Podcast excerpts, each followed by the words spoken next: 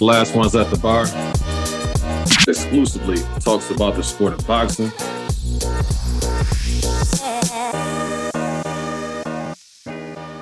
Welcome to Last Ones at the Bar, the baddest boxing podcast in the land, with the past, present, and future, as far as objective and non-biased conversations about the sport of boxing. My name is William Henry, and I'm joined by Daniel Lee. Danny, let them know who you are and where you're from. Yes, sir. My name is Daniel Lee. As he said, I'm from the 757 area, Virginia Beach. If you guys aren't familiar with the, the Virginia area codes, I've been following boxing for a good probably 12 years now. It's crazy because when we first started this, I was saying it was like nine or 10, and now it's like 12 or 13. But but yeah, man, welcome to all the new listeners. Uh glad to have you. Will, you wanna you wanna intro yourself real quick? Yeah, man, I just wanted to let people know who might just be visiting our show for the first time. Like I said, we're the baddest boxing podcast. Me, myself, I'm from Milwaukee, Wisconsin. You know, that's the place of Pimpin' Ken, you know, Latrell Sprewell, he who, you know, they did it up. Me, I did both. Who was out in this tradition up? You understand what I'm saying? So our partner Vail, he's out today. You know, he's out due to load management. And um, you know, I also want to lend a little support to my, my partner Danny, because I know that uh V Tech, they kind of let you down this weekend. You know, how you holding up, my good guy? Man, you know what? According to BovadaSportsbook.com, we were the slight underdog. We we looked good, you know. It was just we didn't have that dog in us, you know what I mean? And so I thought it was a good game, and, and congrats to LSU. I genuinely think we would have had a chance against Iowa. You know, it happened. We still made history on our side, and so I'm I'm glad that we made it that far. Even anyway, so it was good. Yeah, it was good yeah, game. it, was there, there for the taking. You know, I text you because I was just under the impression that they was going to take it because they were, you know, up pretty much the whole game. They were controlling the tempo and everything. So I was like, they they're in there. You know what I'm saying? I remember Dawn Staley, she was saying when they were going to the Final Four, let's make it. I want to say that's the SEC. Um, she was like, let's make this or ACC. Let's make this uh, um, our conference affair. That might be the SEC, but anyway, with, with them and LSU. And so I was kind of already assuming that they was going to make it too because they were talking about how great South Carolina is. And It was kind of like a foregone conclusion that they were going to be in a championship. But then you got the other that girl, Cat, Caitlin uh, Clark. She is a monster. That's You a get to that bad woman. You, did you check that one out? I did, man. She's she's cold. It's like it's almost nothing you can do with her. She's dropping triple doubles, double doubles, 40 points. Like she putting buckets on your head. But you know what you gotta do though? I think that you, you can't have too much pride. And I think that coaches, you might have players who be like, no, I got her. No, don't don't even approach it like that. You got out the gate, you gotta like triangling to her. You gotta get the ball out of her hands as much as possible. I'm talking about out the gate. Like you can't even wait because she is like from the start, she she is already like cooking and, and ready to, you know, rock and roll once soon as she steps foot on that court. So you know, shout out to her. You know, shout out to the women for putting it on. You know, on the men's basketball side, that's been some interesting games as well. I think that was San Diego State hit that shot at the buzzer yesterday. But, uh, Crazy. yeah, that was crazy. But if I had to put some money to my uh, sportsbook.com, if I had to put some money on it, I would have to go with UConn on the men's side. And I'm not counting out Caitlin uh, Clark as well. But, you know, she's a superstar. Yesterday we had, you know, a superstar that was uh, fighting early out there in the UK. You had Anthony Joshua. He was taking on Jermaine Franklin um, in a huge event out there in the UK. Uh, Danny, what did you think about AJ's performance yesterday? Well, the Bovada odds going into that was minus 1200 for AJ. So you would have had to put down 1200 to win 100 or plus 700 for Jermaine Franklin. So if you put down 100 for Franklin, you could have won 700 if he would have won. But in terms of the fight itself, I'm not going to go round by round because either you watched the fight already or you would probably rather go see a two minute highlight on YouTube than to listen to me go round by round. I'll just talk about what I saw. I thought that AJ did a good job working the jab. I thought he had a pretty good gas tank overall, but his punch output was low. And he wasn't throwing like a ton of combos behind the jab, from what I could see. At the same time, what I got from that was that Derrick James, you know, that was his first time in Derrick James camp. He was probably working on a lot of basics with him. And then that was part of the game plan. Meaning that maybe it's possible that, you know, what based on what James saw in Franklin, he thought that a version of AJ just throwing the basics was enough to win that fight. And then they could build on that in future fights. Maybe that's just speculation on my part. But uh, whenever he was able to land that uppercut, though, uh, that uppercut was clean when he was able to land it, and it and it caused damage. I know in the tenth round he hit Franklin with one of those uppercuts similar to what he hit Klitschko with. Um, Jermaine Franklin was not knocked down, but it was it was very clean, and he got clipped. I thought that he was still AJ was still a little timid, and his movement was kind of robotic. Um, on Franklin's side, I liked that he came in in the shape that I thought he would. Uh, he was definitely game, and for the most part, I liked the way he was moving. It's just that he was there to be hit by the jab too much. And although he hit AJ hard enough to make his nose bleed in that second round, he didn't really hit him hard enough to alter his game plan. And he didn't really set up anything of substance either. According to the CompuBox, uh, AJ landed 117 out of 376 or 31% uh, he landed 57 out of 225 jabs. He landed 60 out of 151 power shots. Franklin, he landed 58 total out of 426 or 13%. Uh, he did 21 out of 241 jabs and 37 out of 185 power shots.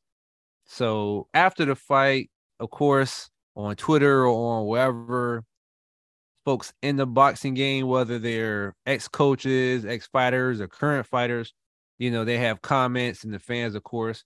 And there were several comments about people not being impressed with his performance, quote unquote. In terms of this, like I wasn't mad at AJ um, in terms of what I saw. I feel like I look at it like this. In the grand scheme, we have a guy who he hasn't lived up to his own expectation in the last few fights.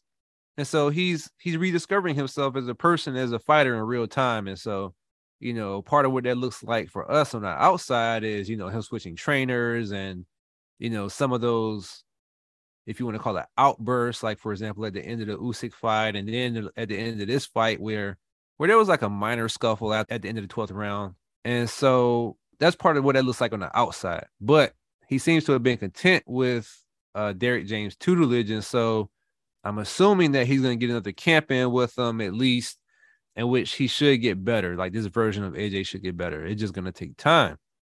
Um, another thing that I think is that the only thing that matters at the end of the day is that he win this fight. You know, like if he were to get some kind of dominant fourth round knockout, that doesn't mean that he was going to be able to beat the elites at the division. And with him winning the way that he did, that also doesn't mean he's going to lose to the elites. Like I don't think the result, the way this would have played out, sways future fights. That's just the way I see it. I just think that he's going to beat who he's supposed to beat and lose who he's supposed to lose to. I also thought that you know people were underrating Franklin coming into this, and, and Franklin, you know, let's call it for what it is. He was meant to pose a threat, but not win. And you know, credit to him because he came in in the best shape in years, and he genuinely thought he was going to win that fight. Like you could tell coming into the fight, you could tell by his body language in the fight that he could tell that he genuinely thought he was going to win, and so the confidence was up, which made it a harder fight for AJ. But um, that's all I got. What did you think, Will? Uh, it's you know AJ. He's at a point now where he is trying to really truly find out where he needs to go, what he needs to do. And it's a perfect marriage between him and Derrick James right now because he's in that vulnerable state. You know, people are going to complain about what they see with AJ because what Derrick James is going to be charged with is stripping him of what they had built of AJ previously. Now, what they did with him wasn't bad. But there's there there's more vulnerability in the AJ that you saw under the other trainers, where the best thing that I saw yesterday, one, or the best things that I saw, you didn't see him like drop his stamina because he did basically the same thing kind of over and over. And Franklin's doing the same thing over and over too. But he never overexerted himself. He did just enough of what he had to do in order to get the round. And sometimes that's enough where, okay, I won that round, but I'm not putting myself where I'm vulnerable. Um, and then also, I'm not overextending myself where it becomes a time in the fight, or it comes a time in the fight where my energy was at. And I remember watching him against Usyk the last time that they fought. He had like he put everything into the ninth round. In the following round, he was done. He was done for the rest of the fight. So Derrick James is working with him on those things. I'm assuming this is what they're doing. And so that's one thing. The other thing is, is he's not putting himself, at least based on yesterday's fight, in danger of being clipped. He never really engaged with Franklin to the point where it was something that Franklin, although Franklin's not a power puncher, but he still never put himself in a position where he can get clipped, like Stephen Colbert last week. He didn't do that. That's another good thing. And so if you just get those little basic things down, where the number one thing is to get that victory, and with the least opportunity for your opponent to be able to get a victory over you, then that's what it's all about. Because he has a huge following now. Now, some of the ways that he'll win moving forward may not be the most pleasing to the eye, but at the same time, what it's doing is it could extend his career longer. It could also give him a higher percentage of beating guys um, in the heavyweight division. At this point where AJ is, I don't like him against any of the top 10 guys. Because yesterday I was thinking, I said, well, you know, if he's fighting Franklin, then why didn't he just fight Dillian Whyte? I'm glad that they didn't do that because Dillian Whyte is one of those guys who's going to take chances. And right now, where he is, he's like a house that you strip everything down. Now, when you look at it, like, oh man, this house right here, you know, it doesn't look like much right now that we stripped everything down.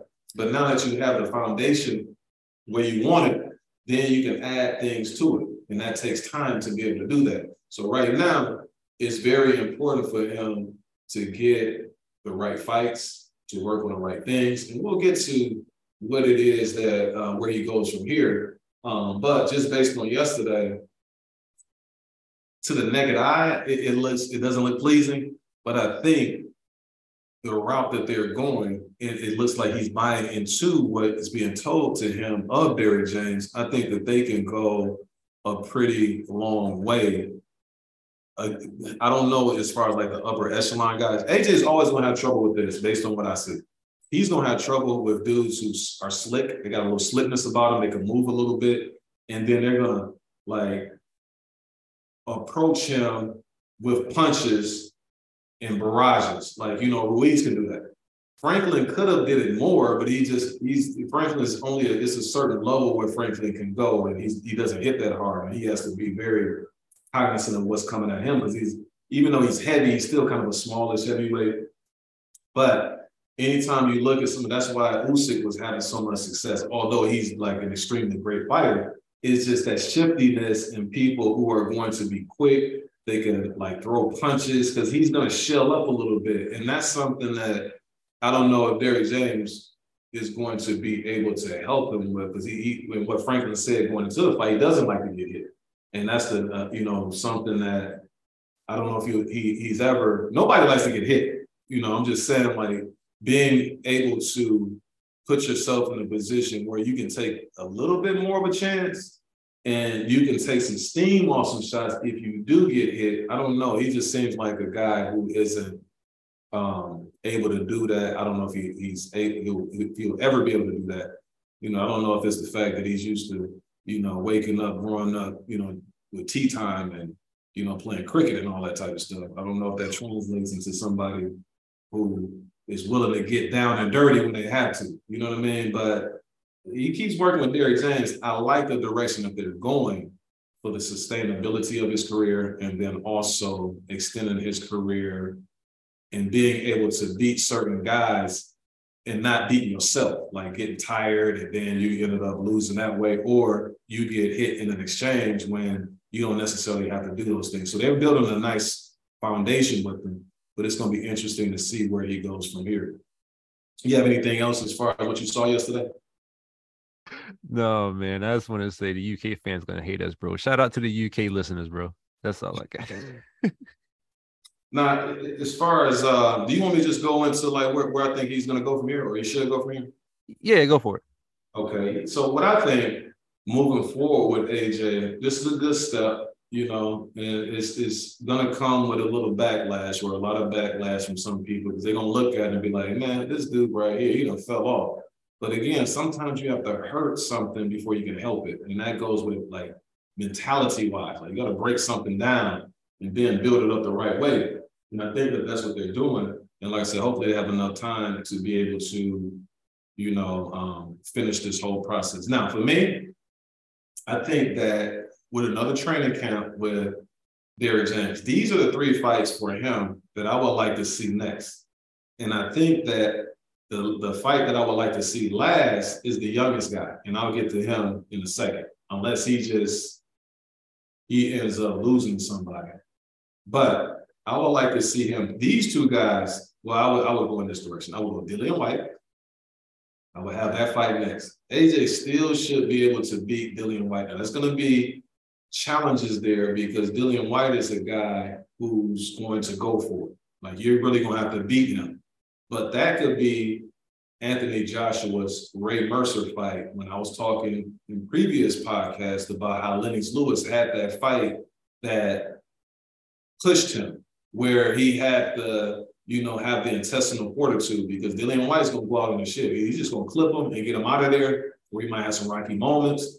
Um, but at the end of the day, I think at this point, you know, he still should be able to beat Dillian Whyte, especially with another camp with Derrick James. And I think his antennas will be up for Dillian Whyte because Dillian Whyte talks so much. They have like a little bit of bad blood. And um, I think that that's what he should do next. That'll be another big event. Um, and that'll let him know where he is.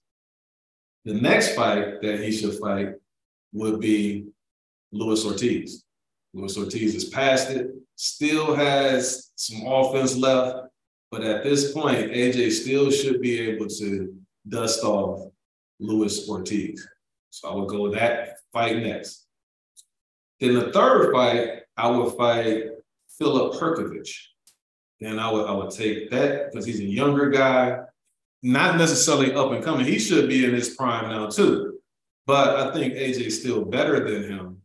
And that will build his confidence. After the Hrgovic fight, then it would be time for one of the big guys. Either you're gonna have to, you know, face your fears, man. If you're gonna go ahead and take the Wilder fight, if you're gonna take the uh, Fury fight, you know, or you can take the Juggernaut, you know, Joe Joyce. So if be one of those guys, right now it's two. I wouldn't want to see AJ against those guys, but after facing the three guys that I mentioned, I think that his confidence will be truly there, and I think that the process will be complete with him and Derrick James. And so that's what I would like to see for him moving forward. What about you? You know, I really like that Dillian Whyte suggestion. I think that would be they're already both in house and it would make sense. Like Dillian Whyte's been wanting to get back for a minute, and this time it's actually beneficial for AJ because it's like, all right, I'll dust you off and and get another camp in. I would not be mad at the Ortiz either. The only obstacle there is him being PBC. Um, but in terms of what I see, you know, he called out Fury and if Fury goes for it, I don't like that fight for him uh, now or ever. But there's arguably the biggest money fight that he'll be able to get. If not, it can be tricky because he he has fought a good amount of the top heavyweights, and the uppercomers could give him problems. And then it depends on the schedule, you know. Hypothetically speaking, if he Eddie Hearn said he wants him to fight two more times this year. So hypothetically speaking, he could get that Whyte fight and then a second fight in or a third fight in rather in December timeframe. I would avoid Joe Joyce like the plague if I was him, um, just because there are bigger money options out there. I was thinking about Hrgovic, and that depends on the timing of it because we don't know what Usyk is going to do.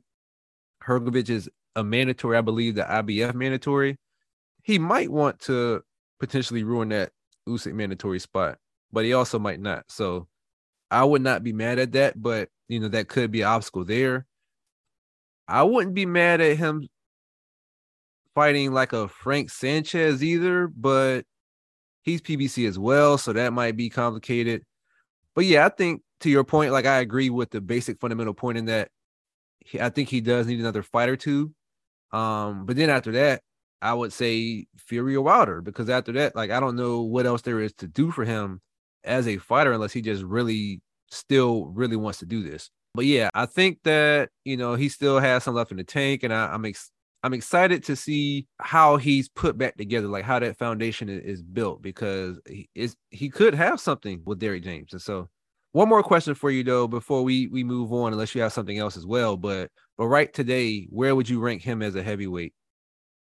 After yesterday, uh, if I look at the the top guys, he is he he's he's mid top ten. He's mid top 10. He can beat some of those guys and he can very well lose to some of those guys that's below him that's in the top 10. You mentioned a guy, um, I would say probably like sixth or seventh. I'm talking based on yesterday. Now, his ceiling with a little bit more tutelage from Derrick James would be right under Wilder. So it would be Fury, Usyk, then you got Wilder, and then Joyce, and then AJ. That's where he is going to be once he gets a couple more fights. But like right now, I would be concerned with guys like if he tried to fight Ruiz again because he has such quick hands and he's going to get touched. And the way he's fighting right now, I don't know if he's just ready for everything that would be thrown at him, you know, in a fight like that, or even you just mentioned a guy I would say stay the heck away from Frank Sanchez. He's too quick. And he's going to go for the gusto sometimes too. Like he's gonna come in there with some of those those bombs, and he can he's tricky and he can catch you with some of that stuff. He's six four and can move like a, a, a light heavyweight, middleweight, and I think that would be all wrong for AJ. And at some points, he's going to be getting caught. Um, so, and you don't have to fight him. Like, hey, nobody even really know who Frank Sanchez is. So why even start, you know, even mentioning somebody like that? It, it wouldn't make any sense. Um, so yeah, I think that he could make it to right under Joyce. At, at one point, I thought I would fa- I would have favored him against Joyce, but the more I see Joyce, it's just his what he does well.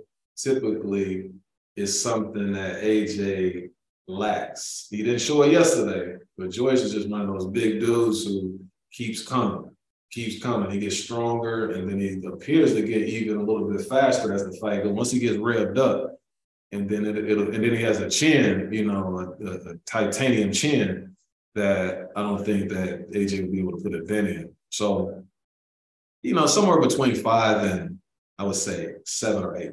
What about you? Yeah, I got them around the same. I mean, our top three is about the same. Our top four is about the same. I would say Joyce at number four pretty comfortably.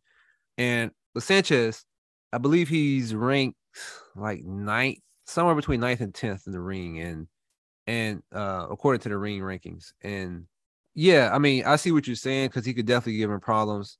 I guess I meant somewhere, someone like ranked um, among that before he before he were to fight you know, one of those top three or 4 mm-hmm. Um, but yeah, I have him somewhere between.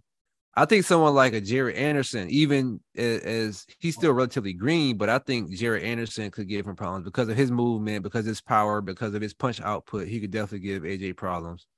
Um, Wallin might could give him problems, Otto Wallin. Mm-hmm. And so I have him somewhere in that fifth to seventh place as well, which is, you know, not bad. And I don't want to like you know, crap on a guy. You know what I mean? Like it's hard to be a top tier fighter, especially when you have all this hype built up about you. But but yeah, that's where I think that's where I think he he is about it.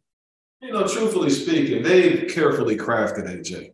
You know what I'm saying? Like the biggest victory that he had was really to me that Klitschko fight. But if you look at his other opponents, it's they kind of either tailor made or if they weren't, they gave him all types of trouble. You know what I'm saying? And that facade that was created, he's a he's a money getter, you know what I mean? And they went for the bread, they went for the money. And so you left with this unfinished product that could have been this is some of the stuff that they should have did with him before he got the title. It just so happened, but he made a you know a boatload of money, you know, with that facade, which is cool. Now, the only thing on the drawback of that is that he kind of embraced and he felt as though that was more truthful than what it, what they was building and putting to the public. And so he kind of bought into that. Now it's more so stripping him back down and, and, and being back into reality, understanding what you know my true attributes are and how do I harness these attributes in order to be the come the most complete fighter that I can be. You know what I'm saying? And so, you know, it's still early, you know, and the jury's still out on what's going to happen, you know, with this marriage between him and Derrick James. Yep, I agree. I have nothing more to add to that. We want to go ahead and uh, go into uh, a, a, another fight card that took place yesterday. I'm not even going to kid you, and you know, I'll let you cook on an Isaac Dogboe. You know, he was in action against the up and coming uh, Robeisy Ramirez. Uh, what did you think about that fight, Danny? Yeah, I mean, going into it, Bovada had the odds at uh, minus 800 for Robeisy Ramirez, plus 475 for Isaac Dogboe. It went, if you guys listened to our predictions last week, it went about how I thought it was going to go, more or less. Um, starting out, I thought that Ramirez, he used a good variety of feints and punches, including the jab that I mentioned that he needed to work last week. I thought the counter punching was there, and I thought his movement was decent, but he was also still favoring uh, shooting that left hand a lot. And you know, it was okay fighting a guy like Dogboe, and he's still young, but a more technical fighter with a high ring IQ is going to exploit that. But I thought that when he was out of range, he he kind of left himself just kind of there to be exploited. But Dogboe didn't really try to do anything with that. That he was still able to execute his game plan. And so, you know, for a, a for an opponent the caliber of Dogboe, I thought that he he prepared adequately. Clearly he did because he he's holding the the belt right now. But that's what I saw from him. On Dogboe's side, we knew he would be game, but I thought that overall there were a few times where he let Ramirez off the hook. And it was like Dogboe was either in his own head and was overthinking it or he wasn't thinking enough. Like an example of overthinking was him randomly switching to southpaw in round seven and then he kind of stayed there for for what I thought was way too long. He like he wasn't having any success, and he just kind of just stayed in southpaw. And um and then in general, he just seemed hesitant and he showed too much respect. Uh, kudos to to Barry Hunter in his corner because Barry he really tried to he he was giving some sound advice and he really tried to coach him up in the fight. In between round four and five, he's he told him straight up. He was like, "Look, you got to stop respecting this dude and go to work." because he was really respecting what Ramirez was doing too much to where he was a little bit like, yeah, he was still kind of going for it, but he was a little timid in how he was going for it. Uh, but by the eighth round, I thought that Ramirez class started the show. And by the 12th, it was clear that Dogboe needed a knockout. But instead of getting the knockout, he got caught off balance and got knocked down himself. Um, again, I thought his corner was doing the best they could to coach him up. Um, but there were things that he just couldn't implement uh, Ramirez corner, they said that they were letting uh, Dogboe shoot his load more or less in the first half of the round, and then they take over. Uh, which I kind of saw. Like this was after this was kind of like late in the fight after the tenth round where they interviewed this corner and they said that, and it kind of made sense because there were there were several rounds where you would kind of see Dogboe looking good, and then Ramirez would kind of take over, and the work that he would do in the last minute, minute and a half would win him the round. And so again, I thought it was a good enough game plan for this fight. And then I imagine that was also better to kind of preserve his energy as well. I want to say this was his first 12 rounder. In terms of scoring, I personally scored at 117, 110 in favor of Ramirez. The judges scored at 117, 110. Um, one scored at 118, 109, and the other scored at 119, 108. At the end of the fight, they said that the knockdown they being a Dogboe, they said the knockdown was BS, despite the card still being otherwise wide, and he called for a rematch. Look, bait's a nice guy. Like I think he's a really nice guy, but he was delusional in that moment. Uh, even the analyst was was saying like, well, yeah, you can think that, but but what about the rest of the card? Like it would not have affected the card, even if that was BS. And he just seemed kind of fixated on this knockdown. And the knockdown was even reviewed and it was ruled legit. And so uh and, and nobody wants to see that rematch. Like, let's be real. Uh Ramirez, he said he's willing to put to take on anyone they put in front of him. Um, there are a few options, you know, including Joet Gonzalez, who who won in his undercard match and maybe even unifying with the winner of the Luis Alberto Lopez and Mick Conlan fight, because both of those guys are top rank. And so he has a few options, but congrats to him, you know, two-time Olympian, gold medal winner. And uh, you know, for him to have, you know, got to this point in, you know, 11, 12 fights, uh, is definitely worthy of him being commended. So very good fight. I know you didn't see it, but did you have any thoughts on the fighters in general or maybe what you want to see from him uh, from here? Yeah, it's when I go into my old man rant. You understand what I'm saying? They, it's so dog bait, man. I, I, first and foremost, this fight had no business being on a Saturday night prime time. You know what I mean? Like that was an undercard fight to me. You know so If it's gonna be on Saturday night now, Friday, cool. You know what I'm saying? But they, and I feel like they forcing the Dogboes on me. You know what I'm saying? Like I don't see what it is that they see as far as him getting a lot of these opportunities that he's getting. He's a good little guy. You understand what I'm saying? But he's not somebody that is going to be any of the upper echelon guys. I just don't see it. I see a, a nice, strong 126, 122 pound guy, but he's limited. It's only a certain, you mentioned this off the air, it's like a ceiling to what it is that he's able to do. I feel kind of the same way about Joet Gonzalez. Like those guys, but he was on the undercard, which is cool. I'm just saying, like they keep pushing these guys out there, and it's like, man, you know, and that's what they have to work with. I understand that as well. But you know, if you got Saturday night and you got the Clippers playing the Pelicans, I'm watching Kawhi. you understand what I'm saying? I'm not over dog, man. You understand me? So that's where I was with it. You know, and it's not just top rank who does it. You know, you got um PBC, it's a couple of guys I feel like they pushing on us that they want us to be excited about, but they just they just not it. You know what I mean? There's only certain guys that need to be on prime time.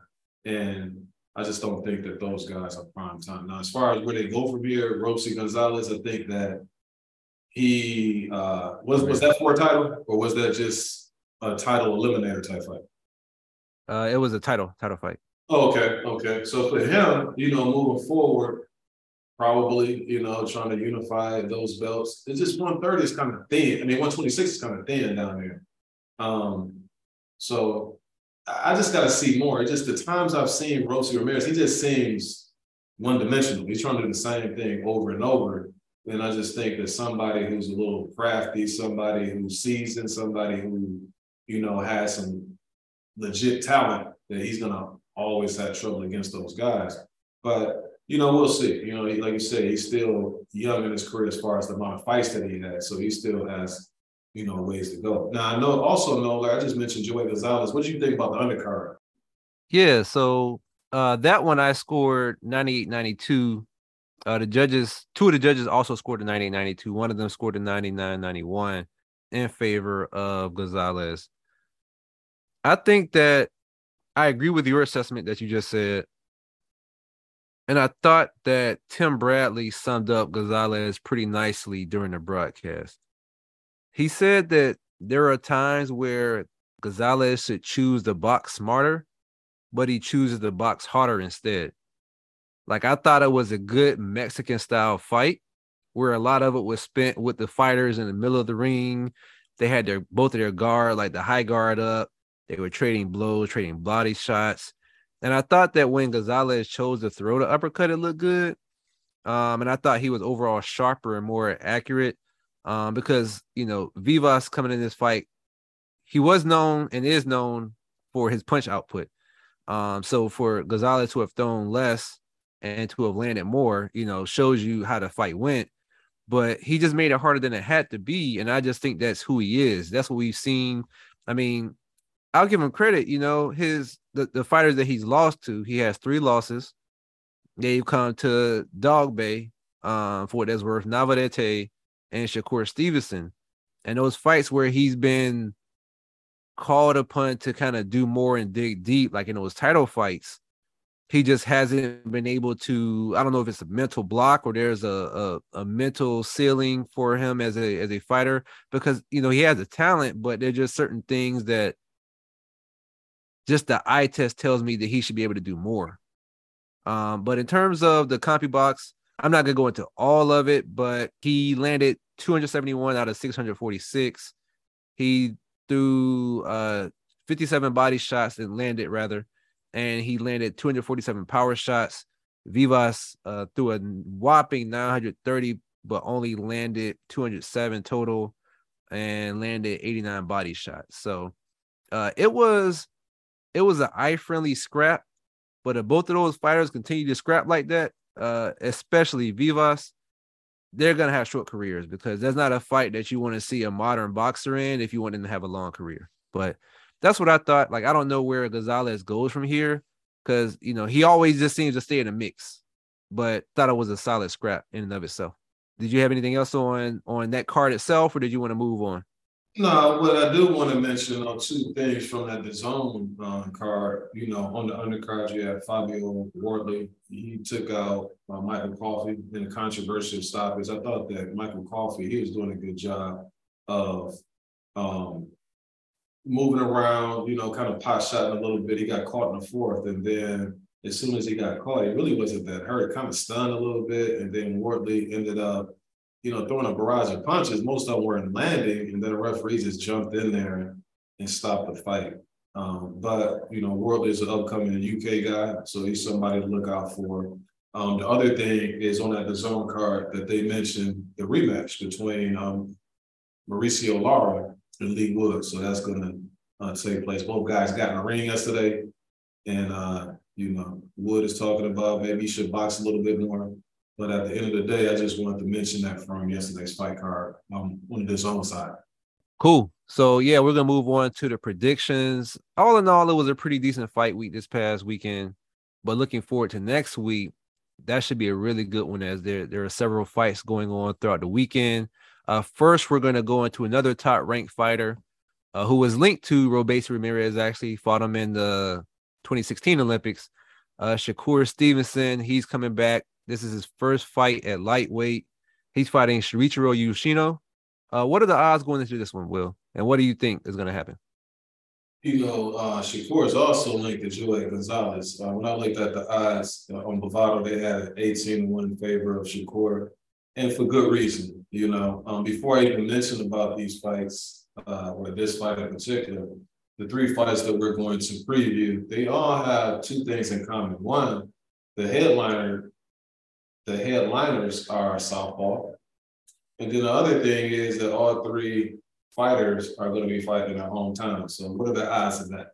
Now, going into this one, you got Shakur, who's 19 and 0, he has nine KOs. He's 25 years old, out of Brick City, Newark, New Jersey. Uh, Shuichiro uh, Yoshino, he's 31 years of age, 16 and 0, 12 KOs. He's 5'8 with a 68 inch reach. He's out of Tokyo, uh, Japan. And Yoshino, in his last fight, was pretty impressive. He knocked out uh, Nakatani uh, in his last bout. I want to say it's like around the fourth round or so, but he was putting some serious hurt on Nakatani in that one. And he showed me that he has some really heavy hands. What he does, he's a plotter, um, but he can adapt in fights. He can crack with both hands. And um, that's what's going to make this fight uh, interesting uh, for Shakur. But outside of that, the previous fight that he had, I want to say the gentleman name was Ito. He used to have one of the belts at 130 or one, yeah, 130. Uh, and that's the fight that the Marine, um, what's my man name? That uh, Shakur. Herring. Yeah, so Herring was the one who defeated him. Um, but with that being said, he didn't look too impressive in that fight, but he did look impressive against Nakatani. But was it the fact that Nakatani is kind of used up after all of the beatdowns that he had? I don't know. You know, so that's what's going to, you know, that's what I want to see early in this fight. Um, is, he looking more like he did in the fight that he had against Ito, or is he looking more like he did against Nakatani? Um, Shakur, you know, Shakur can do it all. Um, but the interesting thing about this fight is the fact that Shakur kind of went down a list of 135 pound fighters that he wanted to face. That included uh, Isaac Pitbull Cruz. Pitbull Cruz declined the fight. Um, he wanted William Zepeda. Uh, William Zepeda didn't necessarily decline a fight, but I think his people more so uh, chose to go in a different direction. He was calling out people like Kambosos. Kambosos, that's kind of too soon. You know, he got to get himself back together after the loss to Devin. And finally, uh, Yoshino accepted the challenge. So you got to commend him for that. Um, like I say, Shakur is one of the most talented fighters in the sport of boxing with the speed, the accuracy, boxing IQ, the defense, the reflexes. And the only thing for me that I question with him and is discipline. And some people say, well, you know, he just couldn't make weight. And, you know, those, I'm not even talking about that necessarily, even though that is something that I think was an issue, but not even talking about that. I hear the stories. I, I go, um, the gym that I go to, I hear some of the comments that people make who are familiar with him and his people when he was training in Alexandria. And so some of the things that I'm hearing, some of the stuff that I'm hearing, you know, who he's hanging with and stuff like that in Houston, you know, that could be kind of a red flag, you know, in terms of how that transpired in his career, you know, in the ring. You understand what I'm saying? So that's the only thing. But I don't think that's going to play a factor in this one. You know, he's going to be back home. He is going to be just way too fast for this guy. Shakur isn't the heaviest puncher, um, but I just think he's going to be getting off on uh, a lot because of the hand speed and Yoshini, Yoshino is is is on the slow side, but he does pack a punch. Um, if I had to just make a flat out prediction in this one, i and I think he's tough. I mean, when I talk about Yoshino, I think he's really tough, and I don't know if it's going if it's going to come to a point where Shakur lands something that kind of stuns him, and then he's he'll finish him off, or if he's going to get cut or if his corner is just like, man, he's just taking too much punishment, even though you don't look like you are on the verge of being KO'd or anything like that. You just can't win. So we're gonna stop the fight or the referee decides. I don't know. But if I had to make a decision, I would just have to go with a 12 round unanimous decision for Shakur Stevenson because he is making his first foray into the 135 pound weight class. He didn't look that powerful at 130, but then again, that could be the fact come from the comes from the fact that he was struggling to make weight um, as well. But we'll see. I know. I just know at the end of the day, he's going to win this one rather easy. Yep. I mean, when you look at it, Yoshino does have a two inch height advantage. Reach is pretty much the same. Like you said, he last got that six round knockout against Nakatani back in November. Uh, Shakur's last win was a, a pretty convincing decision win against Conceição back in September. Um, like you alluded to, he's ranked third in the WBC. Yoshino is ranked sixth. Uh, this is a eliminator, and so the winner becomes the mandatory for the WBC belt. So in theory, the winner should fight the winner of Haney and Loma. Um, I think this is going to be a good test for Shakur for his first fight at lightweight. You know, um, I don't know how much Yoshino is going to respect his power. Like you said, this is his first fight at lightweight, and so we don't know if Shakur's lack of power at 130, especially towards the tail end, came from him just trying to make that weight or what. Like that remains to be seen. Um, but Yoshino is a naturally bigger fighter and he has power uh, with a 75% knockout ratio. He has a good jab, but for what I've seen, he just doesn't use it all the time. And he also likes to use a high guard, which if you watch Shakur when he fought uh, Oscar Valdez, he ate up Valdez's high guard. He was kind of using that to his advantage. Um, again, from looking at the Nakatani fight, I I didn't think that that was the same version of Nakatani we had seen before, but even then, I thought that Yoshino would kind of let him dictate the pacing spots. And like sometimes fighters are like that. Like they'll kind of they're they're more of a defensive fighter or they'll just kind of go with the flow. And then some fighters are more offensive and they'll they'll set up what they want to set up. And they you will have to get them out of their game for them to not try to do what they want to do. This is gonna be a huge step up for Yoshino. Like he has fought world level guys, but all his other fights have been all his fights have been in Japan against more so domestic guys. And one could argue that by the time he fought Ito and, and Nakatani, are they domestic level fighters at this point? I don't know. But uh this is gonna be his first fight outside of Japan. And if you let Shakur dictate the pace, he's gonna piece you up. That's just what it is. And so that's what I think is gonna happen. I think Shakur is gonna win by decision. He's gonna box at range. He's gonna get under that high guard. He's gonna use feints to set him up and he's gonna present too much of a problem for Yoshino. Uh, do you have anything else on this one?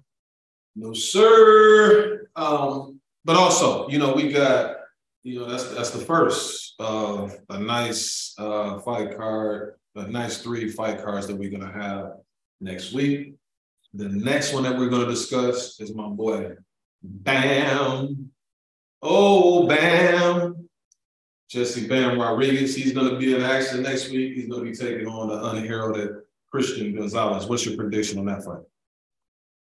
Yeah, man. Uh, Bovada has Bam at minus 2,500, uh, plus 1,000 for Gonzalez. Uh, coming into this fight, we have Bam. He he's 17 to 0, 11 knockouts, five foot four, 67 inch reach.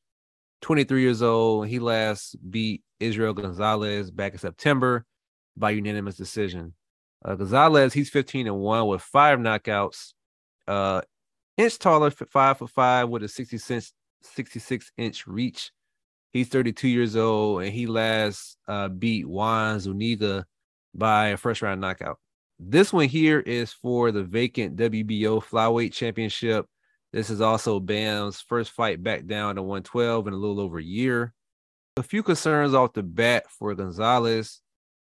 One is he hasn't had any meaningful rounds in just under two years, and that was three fights ago when he fought Saul Juarez uh, to a 10 round unanimous decision. Now, Juarez, he was 25 and 13. Uh, three of his wins were against fighters making his de- their debuts and his sole loss was in 2019 to the then 1 and 0 Angel Larrazabal. Another thing is, y'all know how I feel about fighters who have never fought outside their own country. And so this is going to be his first fight in the US. Granted, it's Texas, but it's going to be first fight in the US.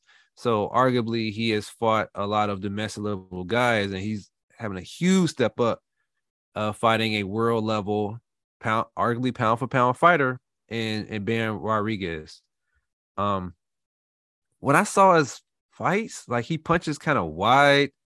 His punches aren't super accurate. They don't like they have a ton of pop. And so Bam, you know, he's a fighter who may not only be the best at flyweight, uh, but he also may arguably be the best at uh the 115 pound division, which is very top heavy. You got Estrada at that weight class. You got Chocolatito at that weight class. So he might be the best out of those guys. We don't know and he I believe he vacated that belt, and so um he won't be going back up there. I don't think until you know he's done at 112. But you know he knows when to sit down on punches. He knows how to he knows when to work angles, and he's going to be the bigger fighter coming into this one. After those impressive wins against Cuadras and Sor Rungvisai last year, he did not look as impressive in his September outing against Israel Gonzalez. Um, but I don't think that this Gonzalez that he's fighting is going to be able to turn with Bam the way the other one was. And so the way I see this one going, I think Bam is going to get a stoppage here. I'm gonna just throw out the ninth round. I feel like it's going to be a mid, a mid, late mid round stoppage. So I'm gonna just say a ninth round stoppage for this one. I'm trying to look at this man highlights, and I'm I don't know if this fight's uh, gonna go past the glove touch. You understand what I'm saying? He might wobble himself. this is this is crazy. Um, like you said, the, the, domestic level opponents that he's faced, and then also the guys that he's fought, a lot of them have so many losses.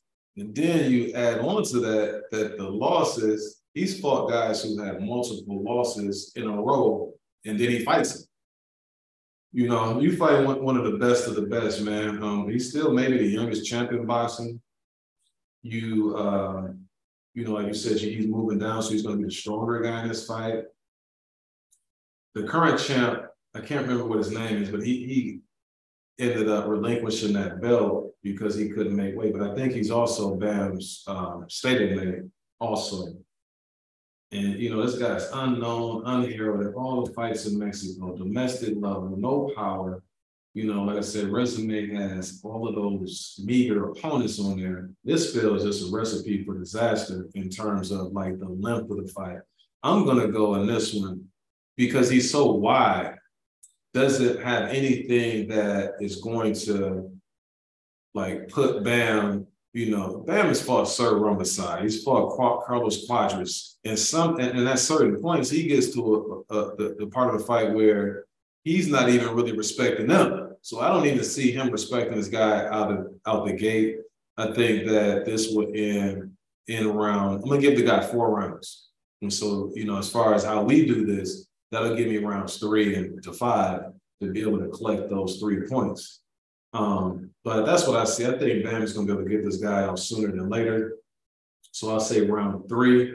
But the biggest thing, though, bro, is that Bam going down to 112, the fight that that only matters. And I don't know if you're familiar with the kid, but Sunny Edwards. Sunny mm-hmm. Edwards at the UK. So yep. that's the one that I want to see. So I want to see how Bam looks and, and, and see, you know, if he can get this guy out of there early and look tremendous doing it and then hopefully that this will set up a fight with him and Sunny Edwards. Wherever that fight shall take place, I, I look forward to that one because Sunny Edwards is not the most offensively uh, talented fighter, even though he does have talent offensively.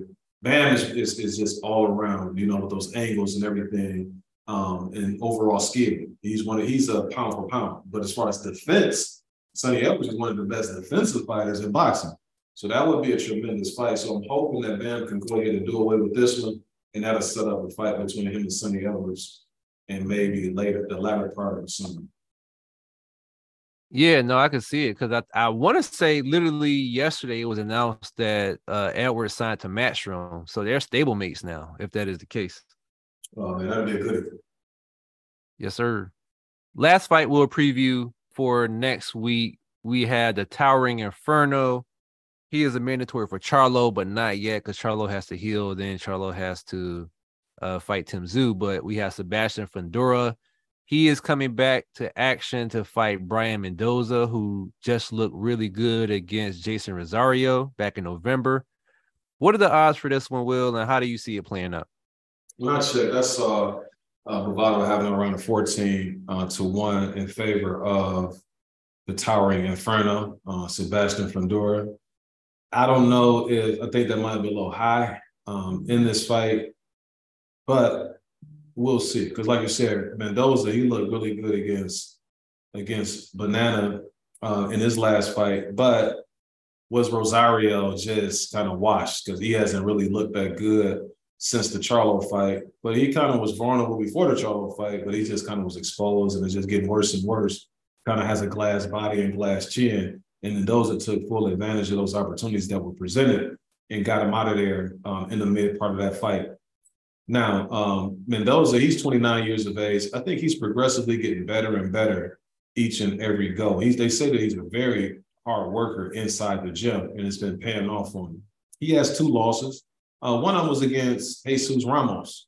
In, in a, um, I think Ramos clearly won that fight, um, which says a lot about Ramos because Mendoza is pretty solid. He has another loss early in his career against a guy named Larry Gomez. And like I said, this guy, he's determined, he's a hard worker, and he's and he's rather disciplined. Um, as far as Fundora, we know what Fundora likes to do. He's all action packed. His last fight that he had in October was a win against Carlos Ocampo, um, a previous foe in um, of Errol Spence, who got him out of there and won. Sebastian, he's 25 years of age, has a whopping 80 inch reach, 20 0 and 1 with 13 KOs. He's a southpaw, six five and a half height, you know, that he that he, he comes into the ring with. So he's gonna be towering over Mendoza. this fight, it's just going to depend on what Fundora is trying to do because it looked like an Ocampo fight that he's working on a few things. He's working on trying to fight from outside a little bit more if he has to do that against, you know, tougher opposition, you know. So he was attempting to do that. Doesn't look comfortable. He didn't look comfortable in the last fight doing that. And that could be the fact that he's just one of those long, tall guys who likes to get that leverage on the inside. It also could play a factor in his eyesight. When you look at him outside the ring, he has those bifocals on, so we don't know how well he can see past a certain distance, you know, and that might be something that future opponents might want to take advantage of and test out, you know, when they're faced to Sebastian Fundora. I don't know if that's going to be the case in this one. That's not like really what Mendoza does. He's more of a fighter. He likes to fight on the inside. Um, that's Sebastian Fundora's wheelhouse. I think Mendoza is tough enough. Fundora, to me, he looked very powerful when he fought Lubin but he didn't look necessarily as powerful when he fought Ocampo. I don't know um, which one it would be as far as the pop in his punches. But I think, regardless of which Fundora shows up in terms of his power, I still think that Mendoza probably will have enough um, in the tank. He'll have enough gall and determination to be able to make it all 12. I think this fight gonna be like an 8-4 in the favor of Sebastian Fundora. And it's going to go 12 rounds, as I stated. And, you know, Mendoza's going to have some success at certain points. But when it's all said and done, towering Inferno will have his hands raised once the final bell rings. So the, the few narratives that I heard going into this fight, you know, like you said, people aren't sure who Fundora is after he looked really good against Lubin, and then how okay he looked against Ocampo. Um, he can have this tendency to make some of those fights harder than they have to be, but he still gets the job done, whether you know it looks great or not. Uh, on Mendoza's end, you know, he's 29 years old, so he's older. The narrative for him is that, you know, he's coming off a career best win, but you know, Rosario, he had he was in some wars, you know, before that. He had that one really good fight against J Rock and then after that, he took a lot of damage and and he retired after that Mendoza fight. So objectively, he beat a version of Rosario who was one fight away from retirement. I think that this is going to be a fight where the fighters show us who they are. You know, forget who they beat. I think the natural tendencies of the fighters is going to be what shows out here. I think Fundora, he's going to break him down over time, uh, both using his range and his infighting. He's not a huge knockout puncher, and Mendoza hasn't been stopped before, but I could see him probably getting that decision win. I wouldn't I won't be surprised if he got a late stoppage to be honest with you because of Mendoza's willingness to to bang, but I'm going to put the decision, the 12th round decision on wax. So that's why I think is gonna happen. Do you have yeah. anything else for this one?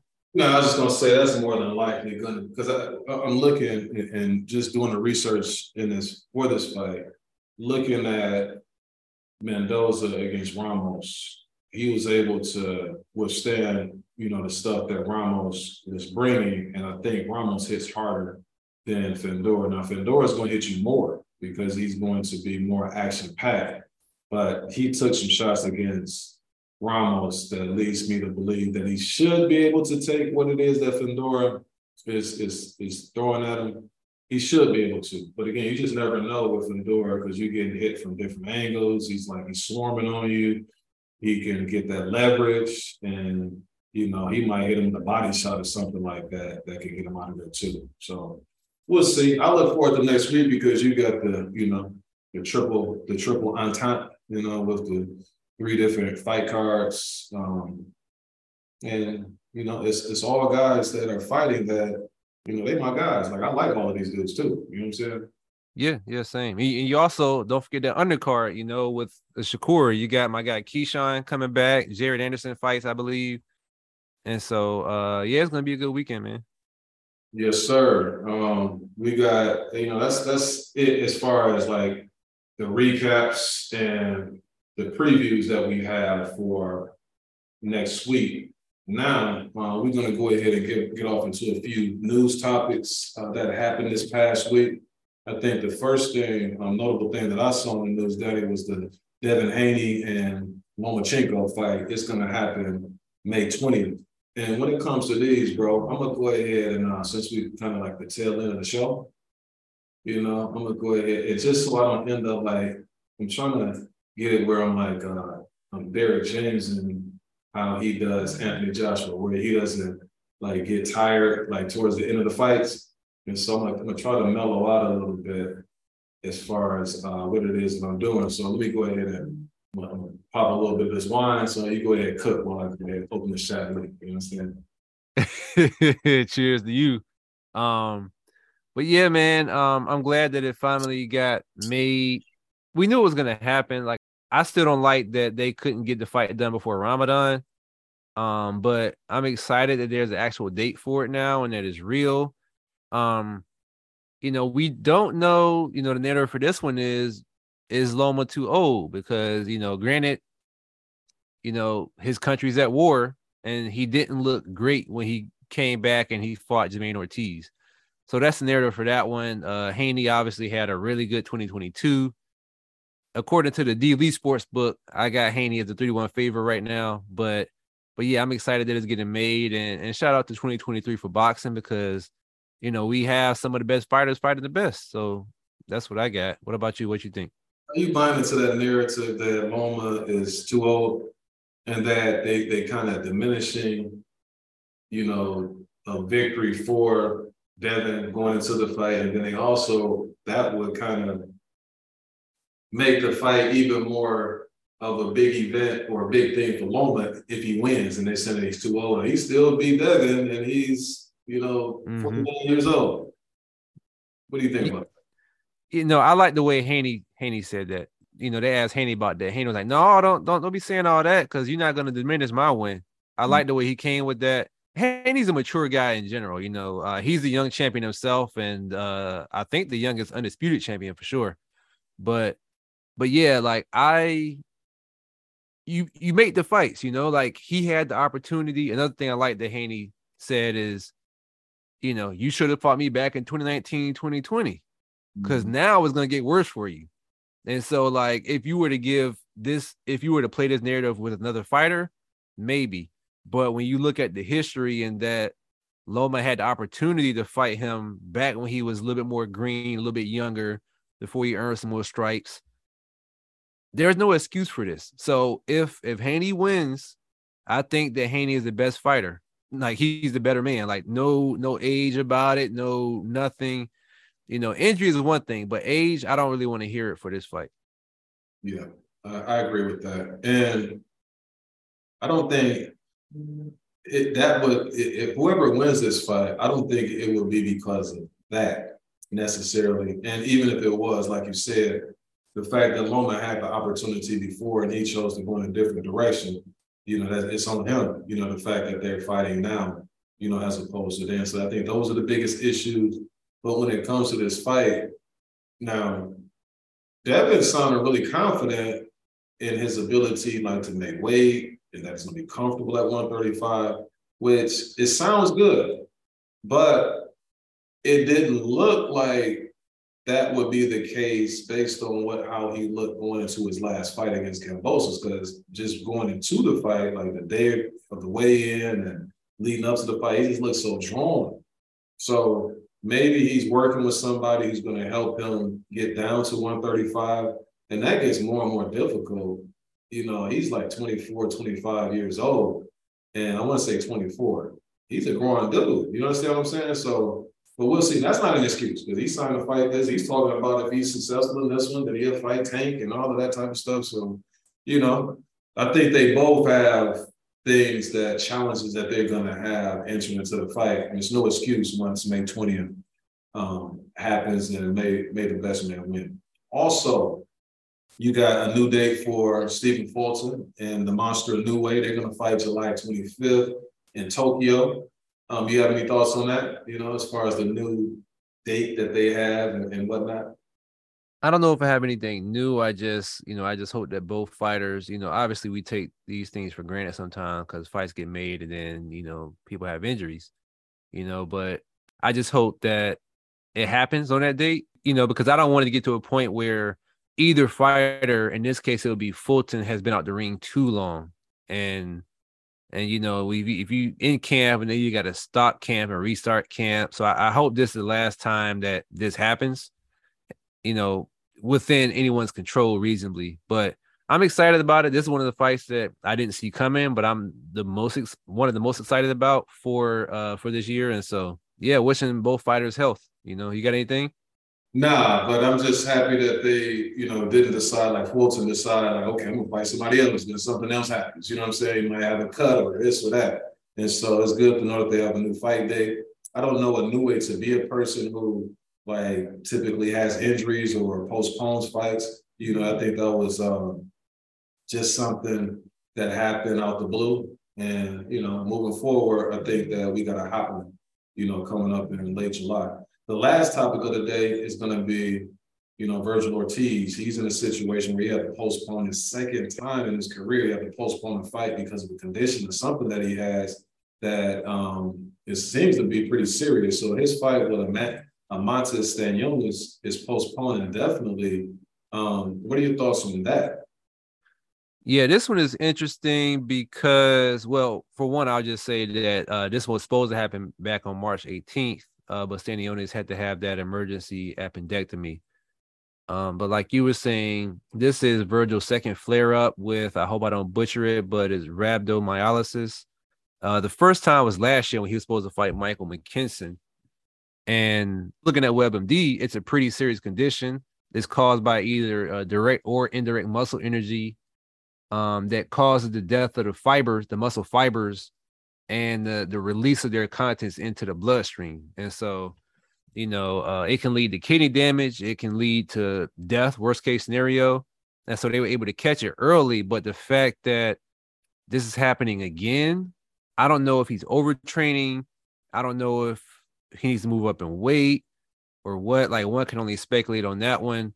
Um, I also don't want to speculate on this, but this is the second camp that he's been without Robert Garcia as well. And so I don't know if it's a thing. Like I don't know who's all in his camp, nutritionists or strength and conditioning or what, but you know, I just hope that they they know that guy, man, enough to make sure he's taken care of, you know, uh, to the best extent that they can. But wishing him good health. You know, he has a bright future ahead of him, and I would hate for something like this to cause any temporary or permanent damage to his body. You know what I mean? So um this is another fight I'm excited about. So I hope that they're able to to move forward without any more interruption. You got anything? Yeah, it's it's it's unfortunate, man, and and most importantly, you just want the young man to get his health back intact, and whatever means that he has to use in order to have that happen. If it's moving up, whatever, you know what I mean. Like like I said, the things that you mentioned as far as the um, side effects or the effects of having that condition, man, that's that's too uh, traumatic to, to mess with. You know what I mean? So whatever it is you need to do, make sure your health is intact first. Um, you know, obviously that's an all action packed fight if it ever happens because you got two Rams that will collide. I think that fight it might be beneficial to both guys to not have this fight. For as far as fans, we want to see it. But that that could very well be one of those fights that take a couple of fights off these guys' careers because they both gonna be coming at it and they nonstop, you know, type of fighters who never say die. Like, they're gonna keep coming. And if somebody gets hurt, they're not gonna quit. They're gonna go out on their shield. So it'll make for one of those type of fights. The other thing next week that I didn't, that we don't have to talk about is we got another fight like that, man. You know, Butayev and Green Machine gonna fight next week too. I did not know. Oh man. so you got another collision course against like two Rams that's gonna be going head to head. But um, you know, Vergil, man, we wish you nothing but good health. And April 29th was looking to be a promising day in the sport of boxing, but that fight has been postponed. We didn't get the Usyk Joshua, not Usyk, but Usyk uh, Fury. Fury yeah. to take place as well. But you know, we'll see what happens, man. You got anything in closing um, as we wrap this bad boy up? Uh, not on the boxing note, but man, I just want to salute the guys from where I trained jujitsu element. Uh, the guys that competed yesterday, you know, salute salute to Marcus who who won gold both in the gi and the no, no gi competitions. Uh, shout out to Treston who competed for the first time, Chandler, David, Matt, Carlito, uh, shout out to those guys, man. Uh, jiu-jitsu was a hard sport. Uh, it's a very hard martial art, and and people don't really know what it is until you go and see it, and and and then th- those guys, if, if you compete, like you, you in there with a dog, because it, it takes a special kind of person to compete with that. So, so shout out to those guys, you know, and much respect. Yeah. How many uh, matches did you see? Man, I saw probably about. I was there for about four hours. I probably saw because it was like kind of like a round robin type of deal. So I probably saw about ten to twelve matches for for my guys. You know what I mean? Do people get knocked out and stuff like that? Nah, they just get uh, it, it's grappling. You know what I mean? So they get submitted, but no knockouts though. Okay, that's good. That's good. But yeah, man, we can go ahead and close things out next week. Again, we had a big three. You know, I think Villas, he might be out there in Detroit or something like that. You know, when he go back, he like Parnell Hill, you know what I'm saying? Yelling out, you miss me. You know? you know, we welcome the brother back next week. Hopefully you enjoyed what we uh, brought to the table today. On that note, we out. Peace. Peace.